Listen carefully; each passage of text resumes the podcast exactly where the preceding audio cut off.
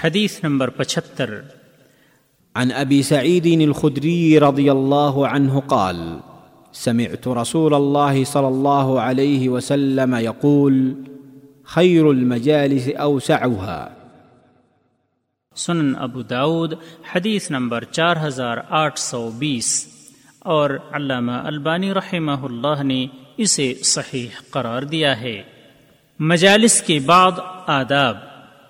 ابو سعید خدری رضی اللہ تعالی عنہ کہتے ہیں کہ میں نے رسول اللہ صلی اللہ علیہ وسلم کو فرماتے ہوئے سنا، مجالس میں بہتر وہ ہے جو زیادہ کشادہ ہو۔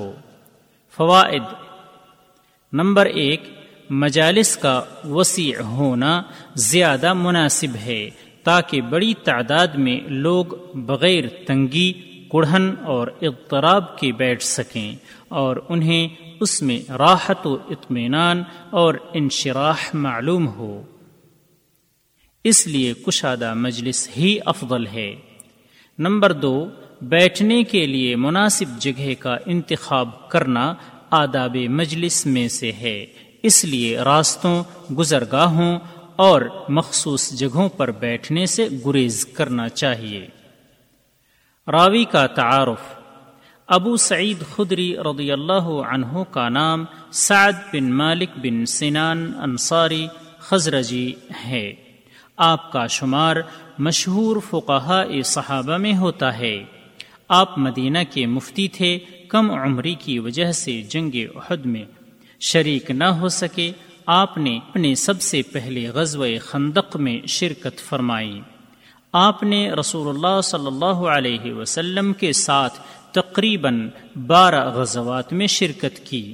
آپ کی روایت کردہ حدیثوں کی تعداد 1170 ہے۔ آپ صحابہ میں صاحب علم و فضیلت، صاحب عز و شرف تھے۔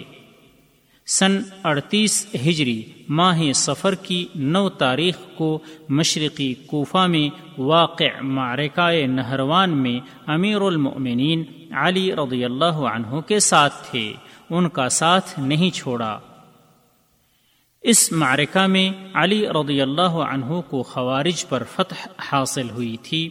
سن 74 ہجری میں آپ کی وفات مدینہ میں ہوئی اور بقیع قبرستان میں مدفون ہیں۔ آپ کی کل عمر تقریباً 86 سال ہے۔